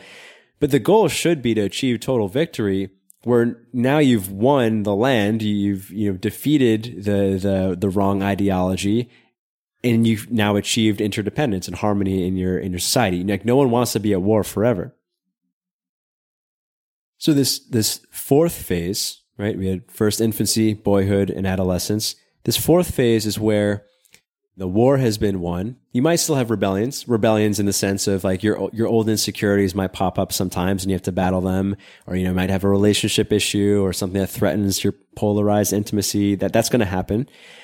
But you're the king, right? It, that status that status has been established. And what, what do we mean by king exactly? The king oversees the realm, right? In the simplest human societies, you know, you had the chief who kind of acted as the father of the of the entire tribe, or you know, the early nation states, or even modern day uh, countries. You know, there's like this perception that the the leader of a country, the president, the prime minister, is kind of the father. We don't think of it so much that, like this anymore, but certainly in monarchies, there's more of that sense. He is the protector of the realm. He is the representative of the realm to everyone else. He's what who protects and provides. He he um, he ensures safety. He also ensures what to believe. In red pill terms, he provides the frame. He, he provides the uh, the world in which people perceive things, and that is a from a uh, anti power. You know, I we call it woke or or uh, perspective that kind of shames this idea, or maybe calls it toxic you know, this is actually a huge gift. I mean, there's a reason why men evolved, have evolved to find this idea appealing of being a king. You know, it's all the way down to like some of our simplest myths of Simba can't just wait to be king, right? Down to the, you know, the Lion King that you watch probably when you're four or five years old. Like that, that impulse is, you know, it, that's, it's almost, I mean, it's the fourth phase. It's the thing that we're kind of aiming for. It's, it's why, uh, you, uh, learn the ways of men as a boy. It's why you accumulate power as, uh, as a warrior. Uh, the, you know, if the warrior phase is all about anabolics, about building up, uh, the king phase, you still might, you know, you might still expand your borders in, in the sense of, um, growing your business or developing your character, learning new things, things like that, improving your relationship. But here as a king, you you now are presiding over others, and it's not it's a kind of like this transition point of not just you know not just anabolic of, of building, but now it's like a, a shift towards catabolism, like of spending. Right? You have to you have to care for your children. You have to you know preside over your employees or your company. And I think this this this father nature king archetype impulse comes over anything where you kind of want to take care of something that's or preside over something, right? Even even a a man's impulse to water his lawn, which I never thought I would you know enjoy, but this year I you know I've taken uh, yeah I've cared more about my home than in other years, and there there is something kind of like archetypally. I know maybe sounds super cliche, and you know I'm thinking of my of my father like watering the lawn all the time, and like for some reason caring about it. I don't know. I just care about it now because it's all about having a responsibility beyond yourself. You know, it, it gets boring to always be out just for your own enjoyment forever. You know, uh, and I think, you know, when guys start to feel like sex is starting to feel meaningless, the same type of sex that maybe was very enjoyable in their 20s, or, uh, you know, or I think I know, I know a lot of guys who made a decent amount of money in their life and they're like, well, shit, like, what is it for? Like, I've already traveled a bunch. I've already had these experiences. Or even people, you know, who maybe haven't accumulated a lot. There is this, I think, natural movement towards wanting to look over something, basically to have a realm.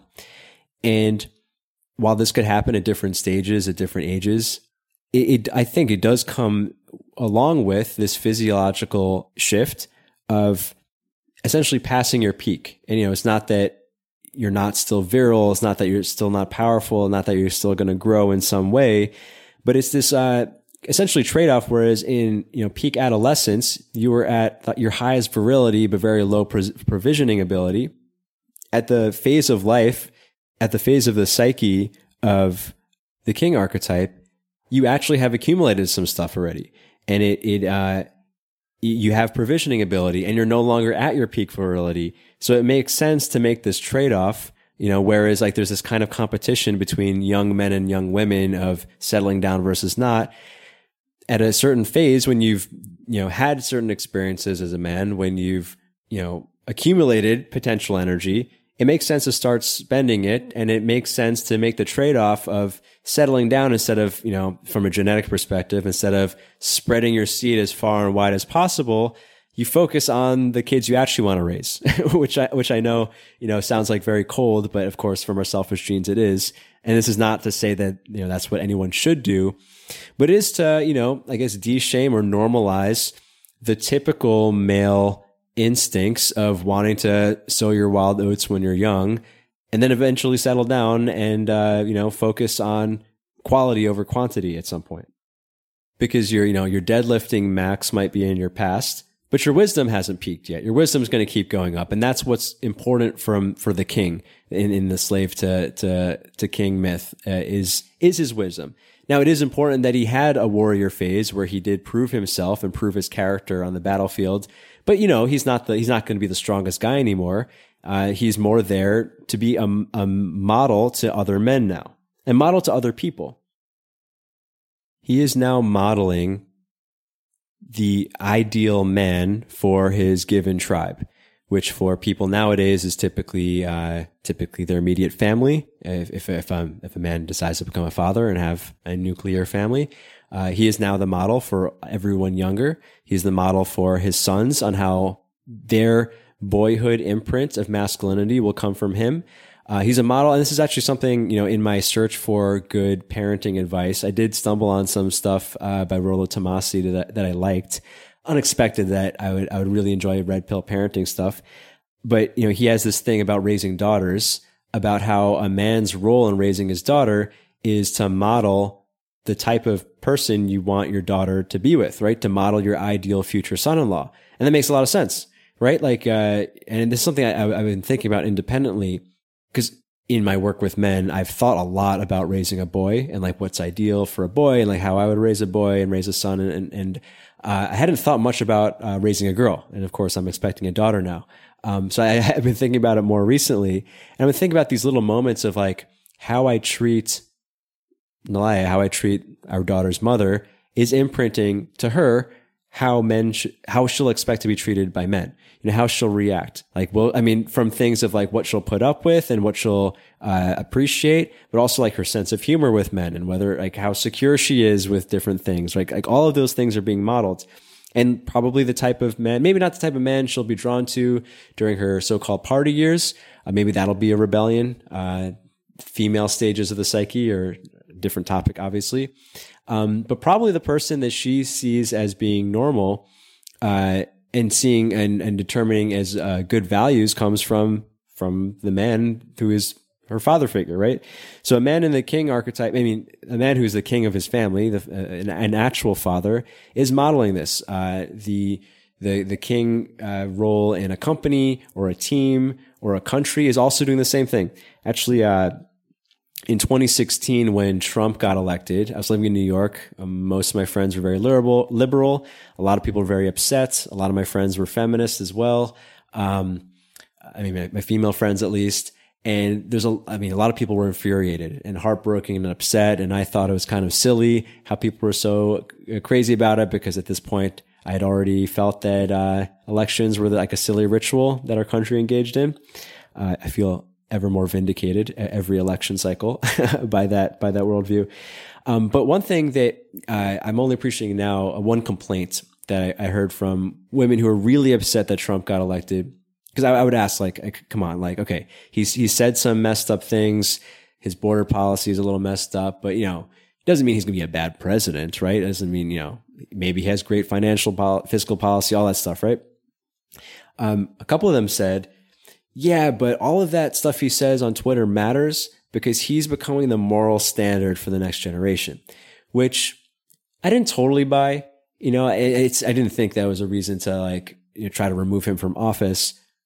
But there is a point to that, right? Like the, the, especially to those in the boyhood phase, whether literal boys or adult men who are still in a boyhood phase, there is, you know, the, the, the chief male which in the United States is the president of the United States, in every country, you know, he is one of the core role models and he does, uh, imprint the country, uh, imprint the young men of the next generation of what's okay. He is the model. He is one of the crit- uh, key models for the next generation. And actually, you know, uh, I mean, other other really good red pill parenting advice that I got from Tomassi's third book on positive masculinity uh, I'm actually hoping to have him on the podcast so I can ask him specifically about uh, parenting from a from a positive masculine perspective.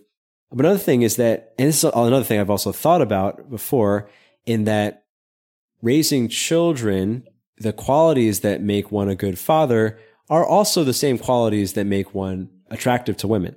You know, being grounded, being secure, you know, because kids throw shit tests also in the same way that women test for your strength kids do the same thing, right? And uh, being a good parent to them, making them feel safe, which is really what they need, doesn't always come from making them happy, right? If a kid knows he can get away with everything, he might be pleased in the short term, but he's not going to feel secure because his protector isn't secure, right? Like you actually, you know, leadership requires work and it is a responsibility. It's not just about showing how awesome you are. And, you know, because this is actually, uh, another separation from nature in that nowadays one of the reasons why we see power as this negative thing is that there's all these people who abuse power right? Uh, all these tyrant kings all these harvey weinsteins all these people police you know all this shit right? But in our in our hunter gatherer ancestors uh, to our hunter gatherer ancestors yes the strongest or or wisest or you know most alpha male would become chief but that, that didn't mean he could do whatever he wanted. Even if he was the strongest warrior and that's how he established his status, if he was a total asshole, because they were such small groups where everyone knew each other, like these groups, uh, less than 150 people, where people were bonded by direct social connection and not mythology, you know, one, everyone had a direct relationship. And if the group was small enough that, and, and connected enough that if they really found him to be an asshole, all the so-called beta men could team up against him and, you know, kick him out, right? So there was a natural check and balance and everyone had a direct connection with the chief. Whereas nowadays, you know, post agriculture, where people uh, stopped being bonded by direct social connection and became bonded by mythology, you don't actually know your king directly. The king doesn't actually know you. You have all these coalitions form. You don't actually know most of the people in your town or your city, nation, state, whatever. There's now an opportunity for um, I mean, there's there's a lack of check and balance, um, and I think you know, viewed from that lens, that in a healthy so, uh, survival group and a healthy social unit, there should be that check and balance. Um, power is not a bad thing. Power is a gift, you know, because you know, in, in the right under the right circumstances, a sane person would be encouraged or have the incentive to use the power wisely. I mean, most parents mean the best for their kids. And for a long time, long before I, I, really had any other opinion about parenting and what makes a good parent, really just from the perspective of talking to a lot of uh, people about their lives where they, they felt fucked up by something of their childhood. It seems like the only thing in the, that really makes a good parent, or the thing that I know for sure is good for parents, is to be secure individuals, right? To, uh, yeah, and this is true for leaders or anyone who's responsible for others. If you are insecure, you're causing your nation or your family to be insecure as well, um, both in emotionally, but also with your semantic perceptions. This king phase, this phase four, kind of separates from uh, the Nietzsche model. Um, the the final phase in Nietzsche's model is what he calls the baby. Uh, you know, so in Nietzsche's model, metamorphosis, there's a sheep, uh, who follows. There's a camel who works hard. There's a lion who rebels, defeats the dragon. And then the baby is the one who's no longer acting reactively, right? Where the lion is defining his identity and purpose in rebelling against what he was oppressed, what oppressed him as a camel. The baby is now completely pure. And it's interesting that he uses the term baby. It's kind of like, I mean, it's the fool archetype where there's like pure, you know, um, starting from scratch with uh, no imprints, no negative imprints, no imprints controlling, no reactions to imprints. You can really um, act freely. Uh, this doesn't really correspond with the king uh, king archetype. Uh, we could call the baby maybe a later phase of warriorness. And you know, Nietzsche wasn't necessarily going for stages of uh, male development, but I do, I do want to comment on this thing in that Nietzsche probably stopped here and never got into a phase where you want to take responsibility over something greater than yourself. Because from what we know of Nietzsche, it seems like he never really got to this phase anyway, right? He probably never even really reached the baby phase. It seemed like his personal life, despite having very influential and useful and thought provoking work, didn't always live up to his adages. Uh, he didn't seem to be the most powerful man that uh, you know one would think from his writing. And you know, and it seems you know, just like Freud, all of his theories went back to sex because, from what we know, of Freud he seems to have been quite sexually frustrated. So of course, that's where his mind went. Uh, you know, Nietzsche's stuff about power and and nobility and uh, being able to act freely and not be oppressed probably came from the feelings that that was those were his core problems in his adulthood. Daryl Cooper, who's probably my favorite podcaster, Martyr Made Podcast, has a has an episode comparing Nietzsche and Dostoevsky, which is kind of interesting. I didn't actually listen to the whole thing, but basically about how Nietzsche kind of was a loser, and, and, as much as I like his writing, you know, uh, he didn't always practice what he preached.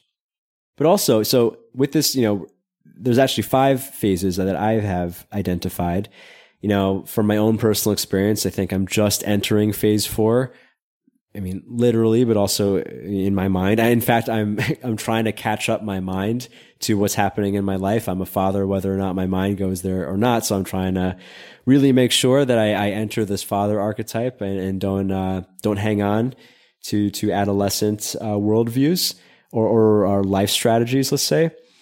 But I don't think the king is the last phase, and I actually think um, even even I, I call it the slave to king myth because you don't typically see hero's journey stories that go beyond kingness, but there is a phase after kingness if we look at our biology. You know, there's you know there's the infancy and boyhood is pre-sexual maturity.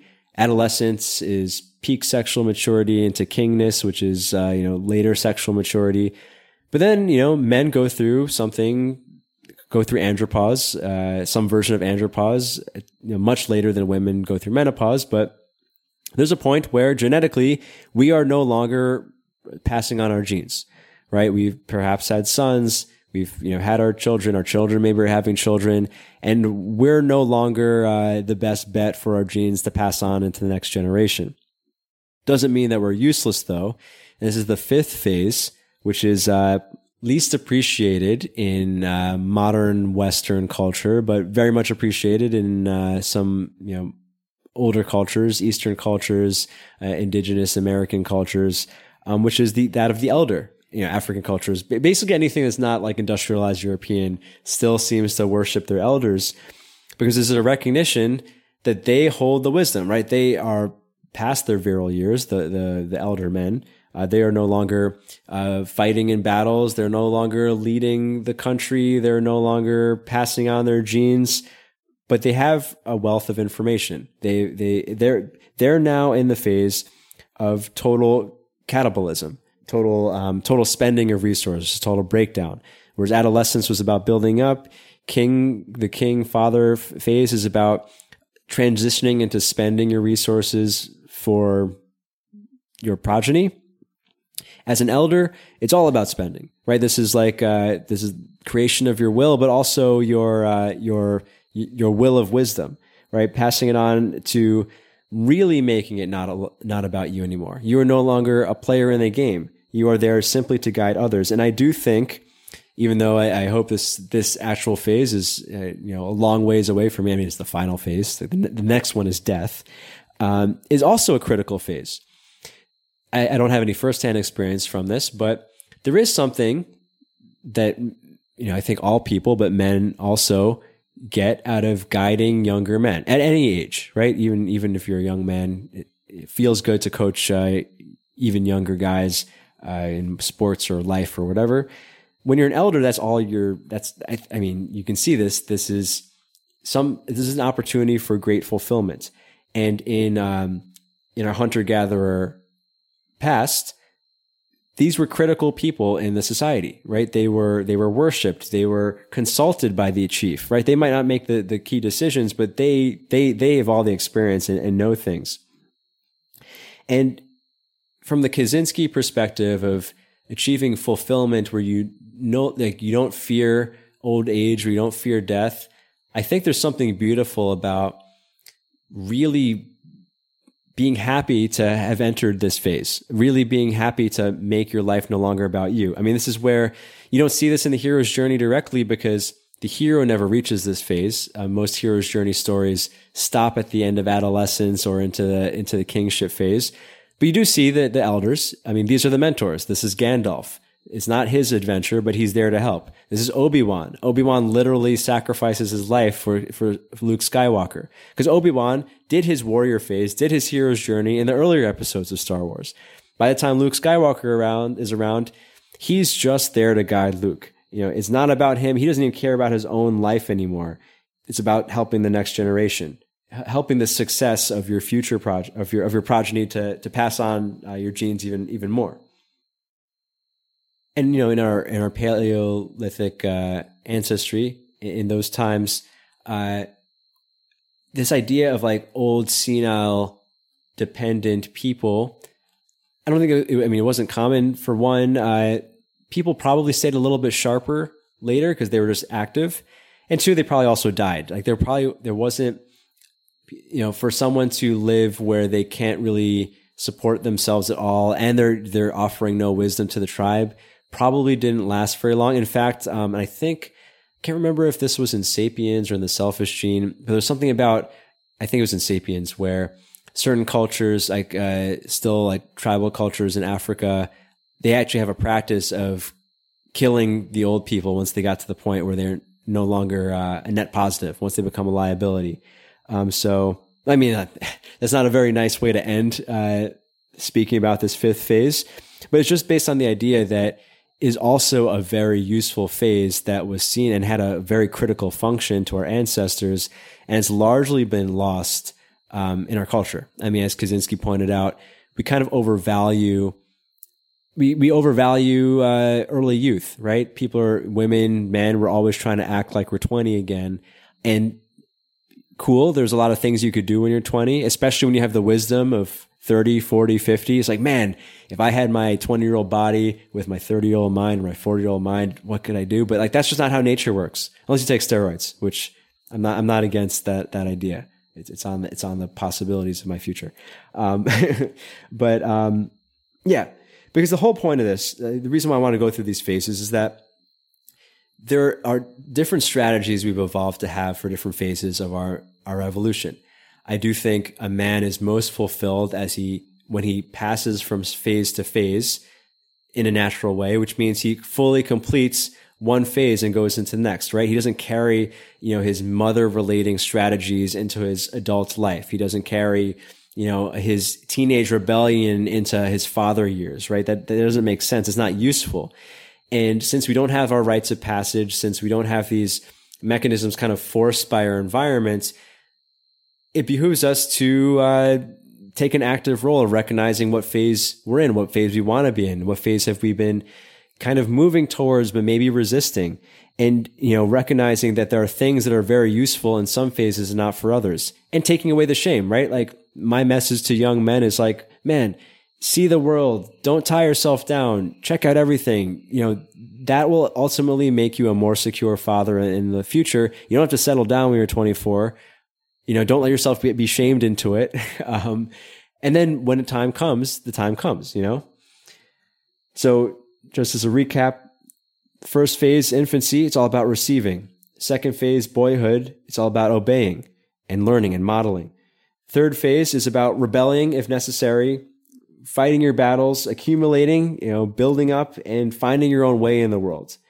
The fourth phase, kingness or fatherness, is about ruling, presiding over others, over something beyond yourself. And the fifth phase, the elderly, is about spending everything you got for the next generation and guiding. Hope you enjoy this episode.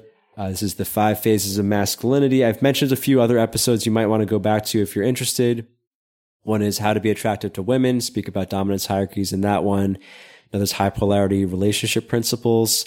Uh, I mentioned uh, my recent conversation with Patrick from Germany. And I probably mentioned some other. Oh, and then master morality. If you're into the Nietzsche stuff, check out my episode on lambs and eagles, which is probably our most most listened to episode in the last year. Uh, if you liked the the Ruwando podcast, it means a lot to me. Uh, if you rated it, if you like it, uh, and share this episode if you want to uh, share it with someone. That's all I got. I probably had more calls to action, but I don't remember. All right, goodbye. See you in the next episode.